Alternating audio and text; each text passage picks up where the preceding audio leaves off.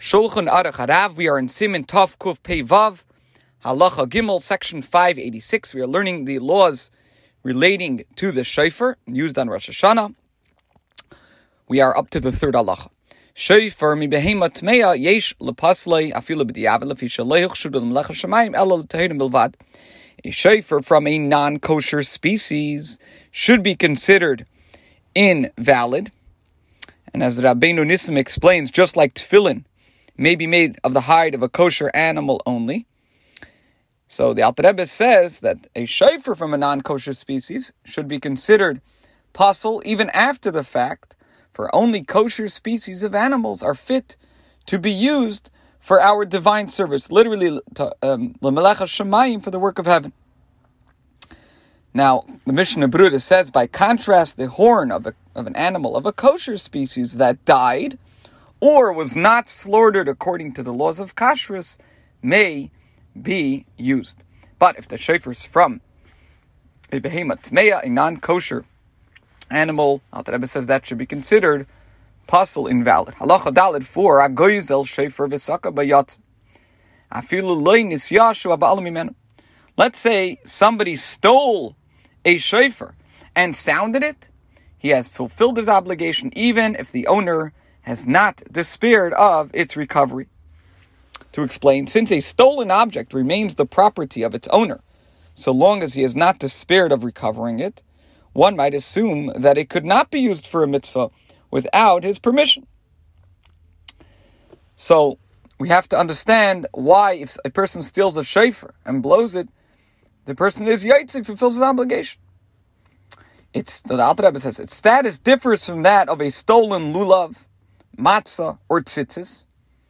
Why is it different? Because the mitzvah of the shofar involves hearing alone. Lefisha mitzvah sa shofar ein yala hashmiel belvad. Vein b'shmias koyel din gaza. Shade bin shmiasi ein negeya b'shofar klal. No concept of theft is involved here, for when hearing the sound, one does not touch the shofar at all. Therefore, even though sounding such a shofar involves the prohibition against theft, since the essence of the mitzvah, which is hashmiya, hearing the sound blast, the shofar blast, so therefore it does not contravene a prohibition against theft, and the person fulfills his obligation. We call makim, nonetheless, says the Alter Rebbe in conclusion, since the fulfillment of the mitzvah came about through theft, one should not recite a blessing over it, as is the law with regard to any mitzvah that is made possible by a sin.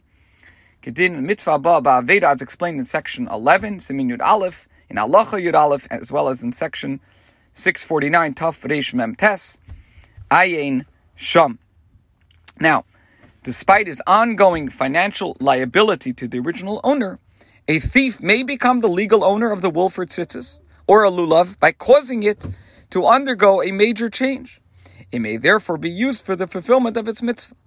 But the theft that made this possible renders a blessing inappropriate. And regarding such situations, the Gemara in Bava Kama, Daf Tzadik Dalid Amad Aleph 94a interprets the pasuk in Tillim from Perek Yud, chapter 10, verse 3 in Tillim, as a robber who recites a blessing blasphemes God. So even though one fulfills the mitzvah, but therefore a blessing may not be made on such a shofar. This concludes halacha dalat. Halacha hey five. Mutter litel shofar shel chavedoi shalemi daitoi liskoya shel mitzvah varich Five. It is permitted to take a shofar belonging to another without his knowledge in order to sound it as required by the mitzvah, and the blessing may be recited. Why is this allowed?